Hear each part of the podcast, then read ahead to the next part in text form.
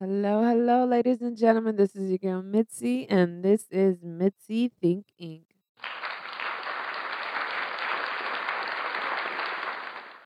This is episode 59, starting off Emotion Week, thinking about the emotion intimidation.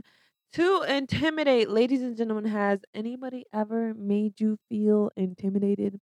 Or has anybody told you that you are quite intimidating? I mean, come on. At one point in our lives, we are going to encounter some type or some form of intimidation.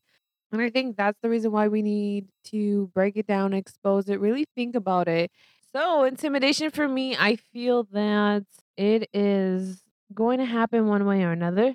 I feel like there's pros and there's cons to it. And I think this episode really breaks it down in a way that people can understand it in just a general form, as well as, you know, personally. You know, the point of these episodes as well is so that you can think about it and reflect about it and rationalize in your own life. I know not every topic is going to be for somebody, but there will be a topic that, you know what, might intrigue you or might intrigue somebody else that they may be going through or that they may need more of an understanding. So let's think together, y'all. Let's just break down intimidation per vocabulary.com. When you intimidate, you frighten or make someone afraid. So the research I was able to find per inc.com do you intimidate others and how to know? There are six ways of determining how, you know, someone may be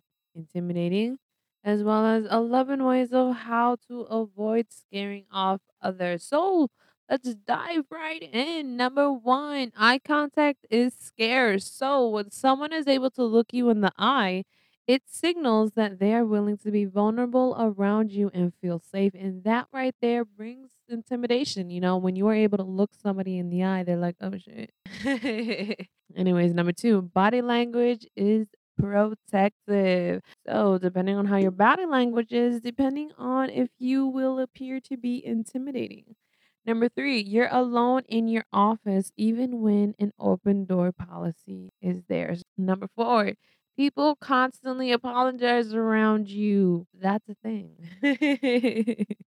Number five, all your ideas go through. Sometimes people just don't want to deal with, you know, fighting with you, you know, so they were just like, yeah, pass it through. Yeah, keep it going. Yeah, whatever, whatever they say goes. I don't want to deal with their hassle because let's be honest, some people can throw a tantrum. You know, I think it also comes down to arrogance. I think I think we talked about that. Yeah, I think arrogance also comes along with with that right there. Anyway, number six, last but not least, you're passed over for opportunities you know you should be getting it right through. Sometimes people who are intimidating don't get a position not because they're not qualified, but it comes down to people skills. Do people like you? Are you a likable person? That's what it comes down to. Sometimes when you're too intimidating, you get passed up because you are not likable, or people get, are too scared to even conversate with you. You know how sad it is?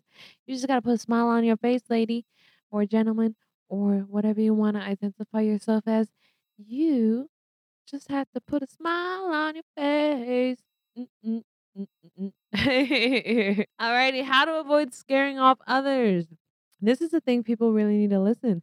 How do you avoid scaring off others? Well, let me tell you. Number one, look for what others do well and congratulate them on their accomplishments. Be truthful but humble about your own. That is very important.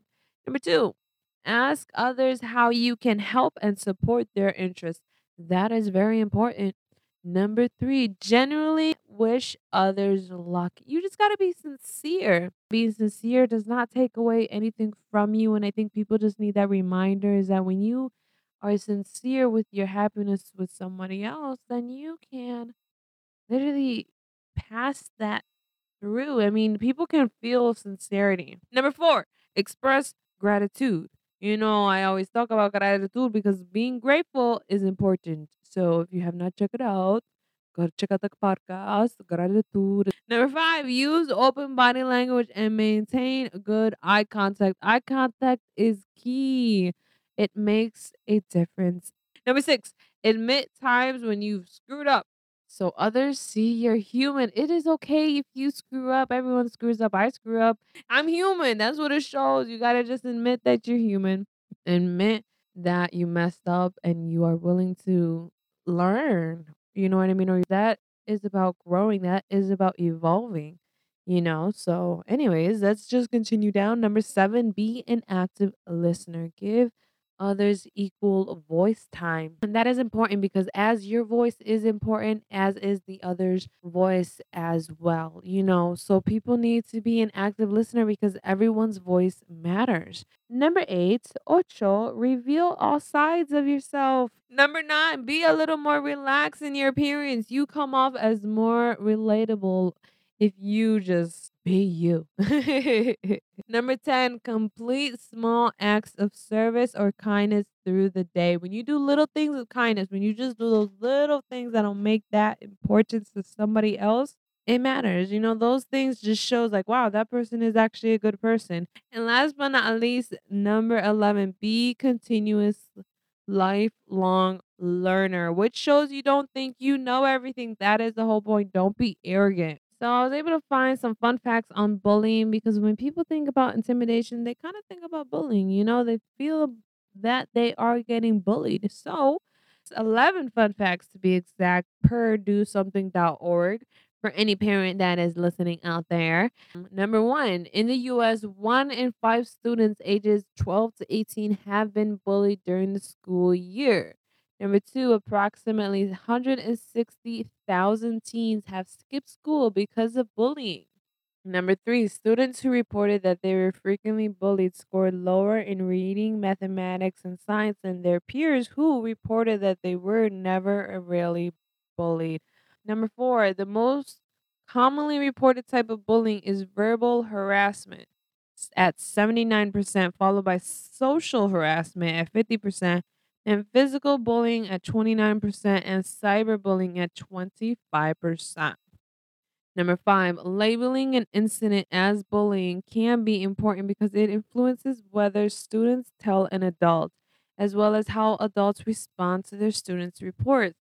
Number six, more than half of bullying situations, about 57%, Stop when a peer intervenes on behalf of the student being bullied. If you tell someone, an appropriate peer, about a situation, you have a higher chance of stopping it from continuing on. Number seven, sixth grade students experience the most bullying, around 31%. Number eight, 70% of school staff have seen bullying.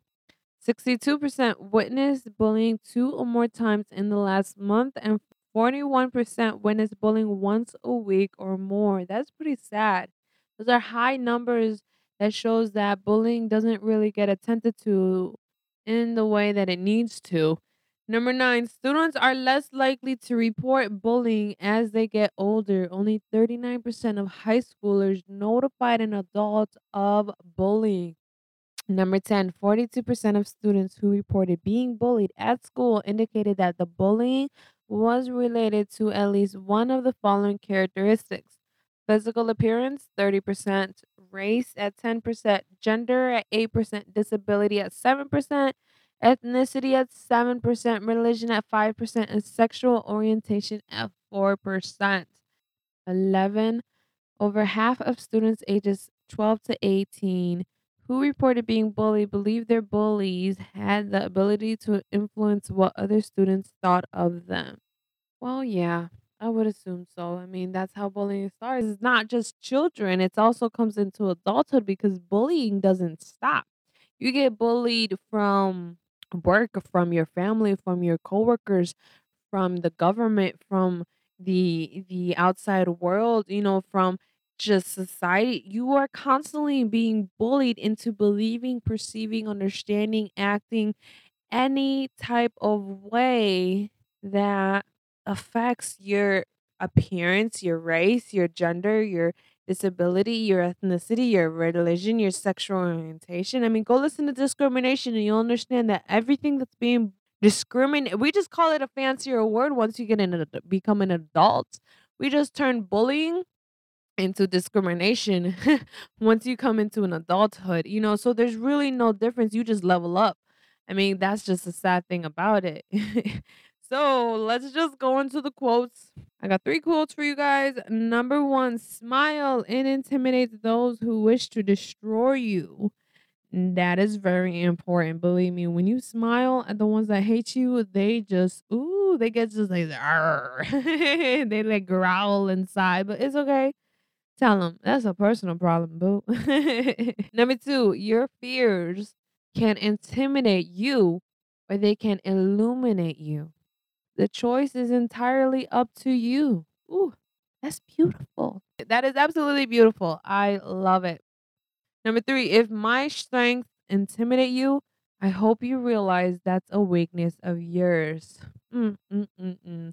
Yes, ladies and gentlemen, those were our quotes. Thank you all for my thinkers out there, my listeners out there, for all of my curious individuals or anybody who is dealing with things that just want some more clarity or just a different perspective. You know, welcome.